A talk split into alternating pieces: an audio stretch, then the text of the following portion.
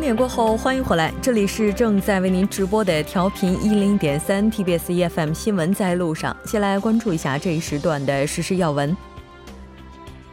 今天上午，在板门店北韩侧统一阁举行了南北韩高级别会谈。此次会谈，南北双方协议决定于九月份在平壤举行第三次南北首脑会谈，但具体日期尚未公布。随着针对韩国政府二十年来国民年金改革的舆论愈发激烈，韩国总统文在寅当天下午在青瓦台主持召开的首席秘书官辅佐官会议上表示，在没有公民同意的情况下，不会单方面进行改革。今天上午，韩国国会议长文喜相主持的例会上，朝野各党派代表出席，并决定废除今年制定的规模达六十亿韩元的国会特殊活动经费一事达成一致。宝马车体自燃事件的受害车主们以原告身份接受了警方的调查。受害者们表示。虽然宝马方面早在两年前就已经知道了设计上存在的缺陷，却隐瞒实情，因此要求警方严格进行调查。好了，以上就是今天这一时段的事实要闻。接下来的一个小时将为您带来我们今天的科技最前沿、新闻放大镜以及新闻中的历史。稍后是广告时间，广告过后马上回来。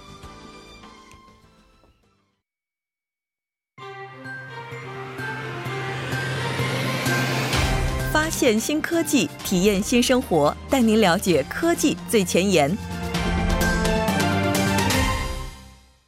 好的，欢迎回来，带您了解最前沿的科技信息。马上为您带来科技最前沿。首先有请栏目嘉宾董科，董科你好，吴真你好。很高兴和您一起来了解今天的科技最前沿。其实呢，应该说这个夏天哈，按照常理来讲呢，应该是已经结束了，因为毕竟上周的时候已经立秋了。但这个高温天气可以说还并没有远离我们。对，秋老虎，秋老虎嘛，越到秋天越热。现在呢，即使是已经立秋了，但是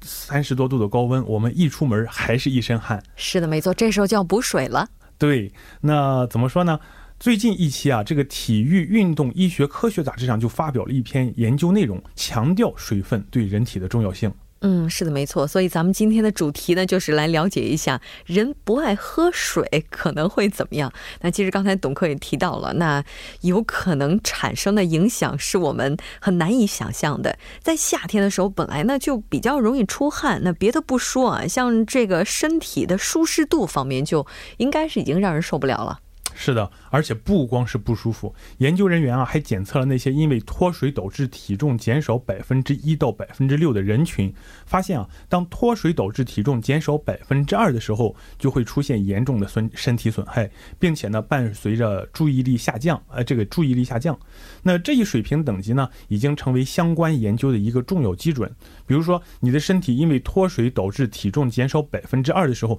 你的很多项身体能力就会受到影响，像是运动能力、哎调节体温的能力，还有肌肉耐力等等等等。而且不光是在这个身体能力的物理指标上产生影响啊，这个脱水导致体重减少，在人们的这个认知能力方面也会产生影响。嗯，比如说，你像是我们长时间召开会议、驾驶车辆，这个高温工厂车间从事单调工作，你需要这个保持高度专注、专注度和这个警觉性。如果身体脱水的话呢，那毫无疑问，这个增大事故会发生风险，是吧？就会这个增加。事故的发生风险，尤其在大量出汗的时候，操作危险器械或者这个军事装备的时候，更是这个样子。嗯，是的，像人这个缺水的话，它可能也意味着直接的缺氧了，是吧？但刚才提到的说，这个人如果要是脱水的话，有可能会让体重减少百分之二，这是不是有点夸张啊？百分之二的话，那这种情况呢，我们把它叫做急性脱水。嗯，急性脱水其实是一种非常常见的状况啊，而且这种。这个过程呢，可以很快的在任何人身体上发生。嗯，那任何人在运动、身体发热或者不饮水的时候，都可能会出现这种情况。嗯，假设说你的这个体重大约是，呃，五十公斤，嗯，那么你需要连续的这个锻炼几个小时，你的体重就会减少一公斤，也就是百分之二的体重。那我们这个生活中其实不难见到一些人说：“哎呀，我要减肥，我要减肥。”嗯，然后就去健身房努力运动一下午。嗯，那运动前一称。啊，体重就是五十公斤的，对吧？然后呢，运动完以后再称四十九公斤，然后就非常满意，觉得自己瘦了一公斤。其实这就是我刚才提到那个急性脱水的那个过程，嗯，并不是说自己已经妈一下午就减了一公斤，嗯，那只是出了一公斤的汗。哦那其实，所以说就是说，在这个适当的温度和湿度的条件下呢，人们从事一个小时左右的这种中等强度的体能训练，身体减少百分之二的水分是非常常见的。啊，哎，这么看来的话，就很多人觉得自己在夏天的时候好像体重会轻一点，跟冬天的时候相比，这原因可能就在于脱水这一块儿了，是吧？那但是不管怎么样，那如果要是大家在夏天的时候脱水了，那这个时候其实是需要及时的去补充水分的。那这个脱水的原因当然包括炎热，当然也包括运动。是的，是的，你刚才提到这个及时补充水分，这个说法是非常正确的。那你看，其实这个液体摄入上的这个限制呢，也是脱水的途径之一。那我们知道，你像是这个健美运动员的话，在比赛的前一天晚上会不喝水，然后就是让这种这样的话呢，第二天这个肌肉看起来可能会更美观一些，嗯因为身体这个水含量较低，然后呢，肌肉看起来就不会那样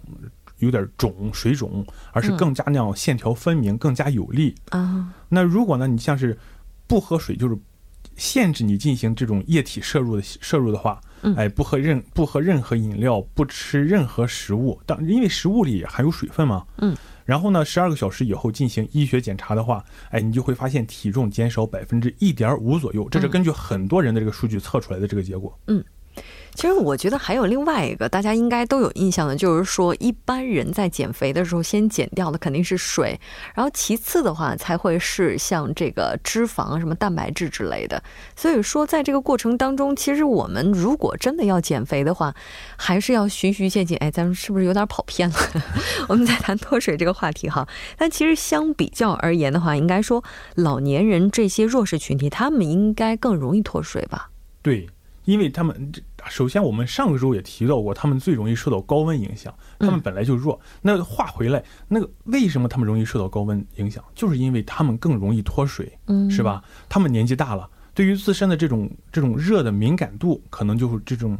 对于自身的这种身体的敏感度本身就是有降低的，嗯，他们可能就是口渴的时候就感觉，哎呦，并不觉着我非常口渴。那另外呢，他们的这个脏器，呃，肾脏的时候对水的重吸收的效率也降低了。那这就两种原因。第一呢，我不觉着口渴，然后就少喝水；然后第二呢，我身体对水的重吸收也不那么强有力了。那这就使得这些老年人呢，体能这个体内。保持的水分就比较少，所以大热天的呢，再给老年人提个醒啊，在家一定多喝水。是的，我们都说像这人吧，可能离了食物的话，我们还能够去生存一段时间；但如果要是离了水的话，那可能这生命机体它本身的活力就会迅速的消亡。呃，这个过程应该说非常可怕。有一句话叫说什么“水是生命之源”，这一点儿都不夸张。但刚才说这老年人应该要在家里多喝点水哈，但这一气儿灌应该也是不行的吧？那我们在中国有句成语叫做“过犹不及”。嗯，那这个词儿呢，用在喝水这件事上，其实也是非常有指导意义的。那我们人体呢需要充足的水分，但是恰到好处就行。嗯那虽然说人体的水合作用是非常重要的，但是呢，也要保持这个水分的摄入的湿度嗯，不能因为害怕脱水而过度担忧。那饮用太多水的话呢，这样可能会适得其反。那这是因为啊，这个我们人体的体液的盐含量在百分之零点九左右，这个常识可能很多人都有。我们这个打生理盐水啦，什么都是零点九嘛。嗯。那如果补充水太多的话，那严重情况的话呢，它可能就会稀释到血液，但这是比较，这就这就是比较夸张比较夸张了情况。对，那就会这种如果稀释的血液的话，就会破坏体内的这个水和盐的平衡，甚至可能导致脑部的肿胀死亡。所以说呢，这个水呢不是喝的越多越好，一定要把握住这个度。嗯，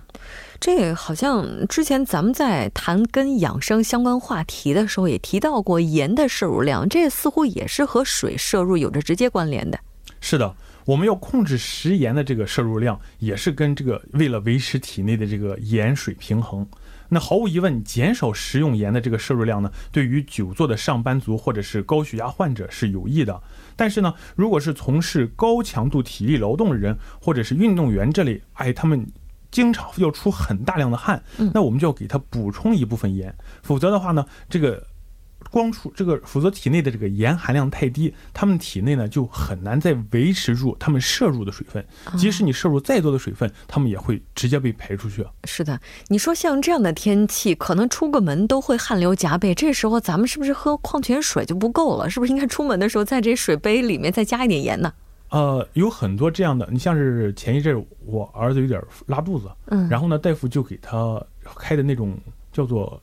盐生生理盐水饮料，对，就是那种矿矿盐水饮料。嗯，然后呢，就是小朋友喝了以后呢，能保持住他的这个盐水平衡，不至于因为这种拉肚子，然后把这个水脱掉的太多，导致整个身体机能失调。对，没错，有一些像这种肠胃疾病的话，它可能确实是需要补充水分，但如果单纯补水的话，可能是没有办法去锁住它的。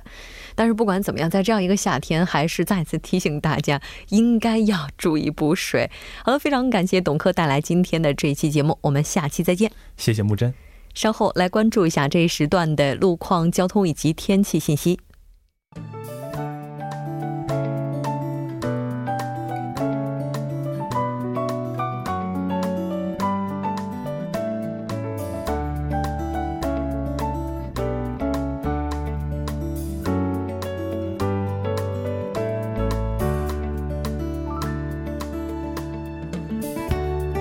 晚间七点十四分，依然是由程琛为大家带来这一时段的路况及天气信息。继续来关注晚高峰时段首尔市的实时路况。第一条消息来自奥林匹克大路河南方向嘉阳大桥至成山大桥，目前呢，在该路段的四车道上发生了追尾事故，受事故影响，目前后续路段从棒花大桥开始，路面拥堵严重，请来往的车主们保持安全车距，小心驾驶。接下来是在东部干线公路义政府方向城东至君子桥这一路段，不久之前呢，在该路段一车道上发生的交通事故已经得到及时的处理，路面恢复正常。好的，继续来关注天气，明天酷暑天气呢仍将持续，部分地区在下午时段有阵雨。韩国气象厅预报说。受到北太平洋高气压的影响，明天在全国大部分地区呢呈现出一个多云的态势。但由于大气的不稳定，江源岭西南部和庆北内陆地区有可能会有短时的雷雨天气，气温高，同时空气湿度较大，体感异常闷热，公众需要做好防暑和降温的措施。我们一起来关注一下首尔市未来二十四小时的天气预报：今天夜间至明天凌晨多云，最低气温二十八度。明天白天多云转晴，最高气温三十六度。好的，以上就是这一时段的天气与路况信息，我们稍后再见。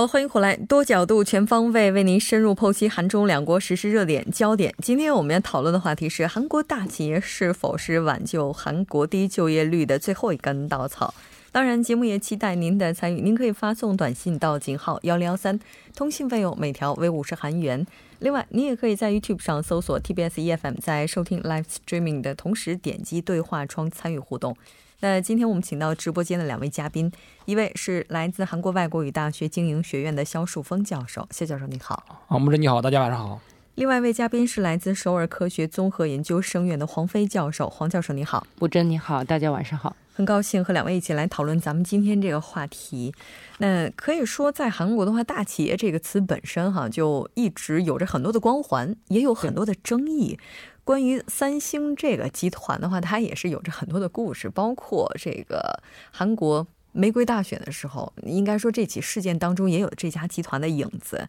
那继文在寅总统参加三星电子印度工厂竣工仪式见过李在镕副会长之后，上个星期的时候，韩国副总理兼企划财政部长官金东延也是前往三星的平泽工厂和李在镕副会长见面，也是引发了人们的关注哈。因为毕竟李在镕这个副会长他还是处在接受法院审判的阶段，那应该说在这个阶段这个见面也是非常耐。耐人寻味的，其实除了三星之外的话，另外一家企业，那也是在这个应该说是这个他们之前也是有这样的一些官司在身哈。但我们看到说李在镕此后呢，在见完了这两位政界的要员之后是发布了投资计划，包括雇佣计划。另外，这个是也是有一个这样纠纷的这个企业也是发布了相关的一些计划。咱们今天就来讨论一下。首先啊，在韩国的话，我们不是说嘛，大企业它是有光环的，就是规模到底达到多大，我们能把它称为大企业？其实这个大企业，它每个产业有自己的标准。在大体上，一般按照这个资产规模来看，如果超过五万亿韩元以上的企业。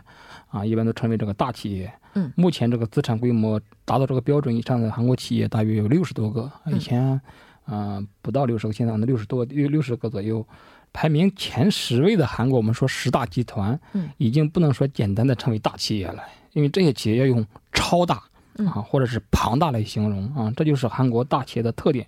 啊，一般意义上呢，就是个大企业在韩国只能称之为中间企业。我们说刚才这种啊，五万亿韩元。左右的这种这种企业，但是真正意义上的大企业呢，却是巨大和超大的企业。嗯，韩国前十大集团啊，他们目前无论从销售额还是从资产规模来看，都贡献了韩国全国 GDP 的百分之八十啊。嗯。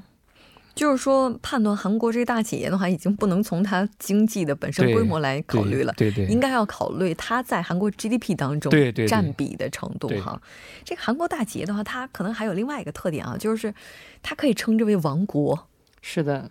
因为它这个就是产业链哈，就章鱼式的这种发展哈。我们说这个韩国大企业都是家族财阀的这种形式的企业哈，它拥有这个很多这个下属子公司，有的达到数十个，有的上百个哈。就所以呢，嗯，不是之前也刚才提到三星，有有人说就三星共和国就是韩国哈，说这个一个人一生是不会这个逃离三件事里头，其中一个就有三星哈。就我觉得这种发展哈，就可以说这。个在韩国当今的这个经济，尤其是在 GDP 里面哈，我们说这个这个五大财团，嗯，我们就不说名字，当然大家肯定耳熟能详哈。这个能占到这个韩国年 GDP 的百分之六十啊，也就是这五大财团如果出了什么问题的话，那这个韩国 GDP 将受到直接的这种打击哈。嗯，然后呃。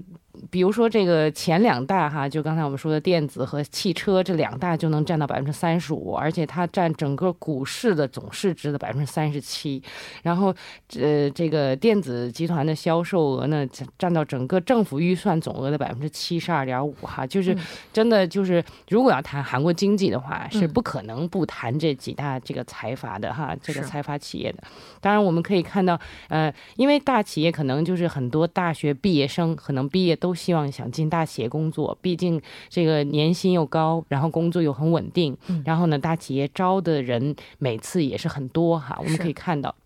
但我发现一个很有意思的数据哈，就是我去查了一下统计厅的这个呃每年的这个统计，然后呢，在规模是这个三百人以上哈，或者是五百人以上这种所谓的，就是在中在韩国来讲，就算这个中型、中间大企业，还有这个大企业的这个分类哈，其实它整个的雇佣量才才达到二百万人，就是整个是一共有一千多万人的这个雇佣来讲的话，也就是说，其实。实，在大企业工作的人还是占到整个这个雇佣劳动力的人，也就是百分之二三的这个比例。所以，这个其实对他的这个创造就业的这个这个功能哈，其实我是有怀疑的。就是其实他大部分的这个创造就业的功能还是依托这个中小企业去完成的。但是，呃，这次可能政府呢会想到说，这个大企业因为它的这个呃涉足的产业比较多，而且呢，它的上下游的这些中小企业联系。也比较紧密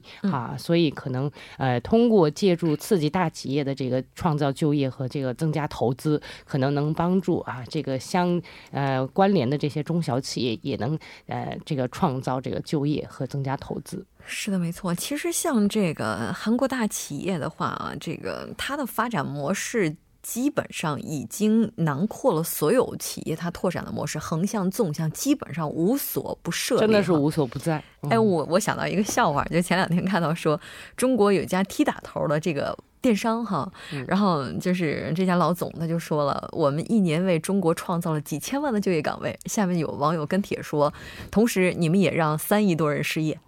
啊，这个可能就是一个事实。对于大企业来讲，他可能在创造就业的同时，可能会让其他的一部分人或者是更多的人去失业哈。是，但是不管怎么样，我们也确实应该要认可他在创造就业当中所占的这个地位哈。而且韩国大企业的话，它还有另外一个作用，就是它是一张很闪亮的名片啊，因为它在国际社会上这个知名度也是非常高的。你比如就说三星，它前一段时间印度的这家工厂，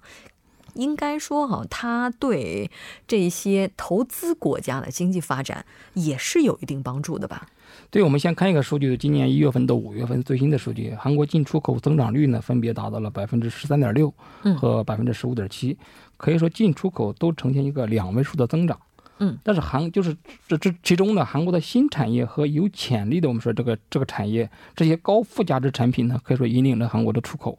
啊，尤其是这个电动车创造了百分之一百一十四点三的，嗯。啊高增长这种这种记录，而且韩国主要是依靠半导体啊，对这些高科技半导体出口对出韩国出口的贡献率达到百分之八十二点一，嗯。啊。另外呢，无论是新产业出口还是半导体出口，我们都可以很轻松的把韩国这些大企业可以一对一的对号入座。嗯啊，另另外呢，前不久跟我这个文在寅总统他也访问这个印度，包括三星的电子副会长啊，现代汽车的社长，LG 电子的社长等一百多位韩国商界人士组成了这个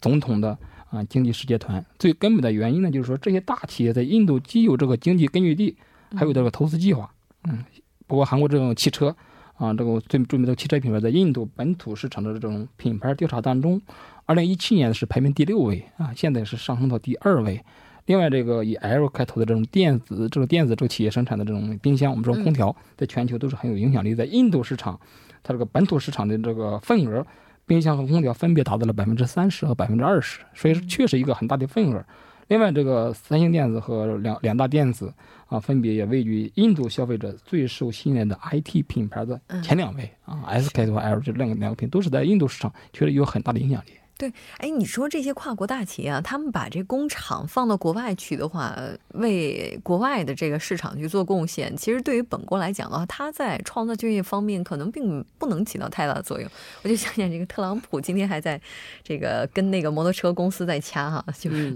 就说你这个想要移出海外，这个决定是非常错误的。对，而且这个据这个韩国的媒体调查，哈，这个其实在过去从一一五年、一六年、一七年这连续几年，其实韩国的大企业都一直在裁员，然后这十大企业其实呃将近裁员有有嗯有两万人之多，所以这个其实在今年哈，我们好好好在看到一个这个大企业好像在政府的这个鼓励下，也希望能创造一些新兴的这个产业的就业哈，但实际上过去的三年来讲。的话，其实由于这个韩国经济不景气，很多大企业都是忙着裁员的，所以这个这个事情也是造成了一些负面的影响。对，这裁员它也是有背景的，因为毕竟最低工资它是不断的在涨，包括就每周的这个法定工作时间是在缩短，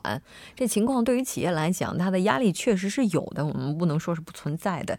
哎，但是不管怎么样啊，就是其实这一轮就政府间和大企业。他这个博弈哈，也能让我们看到，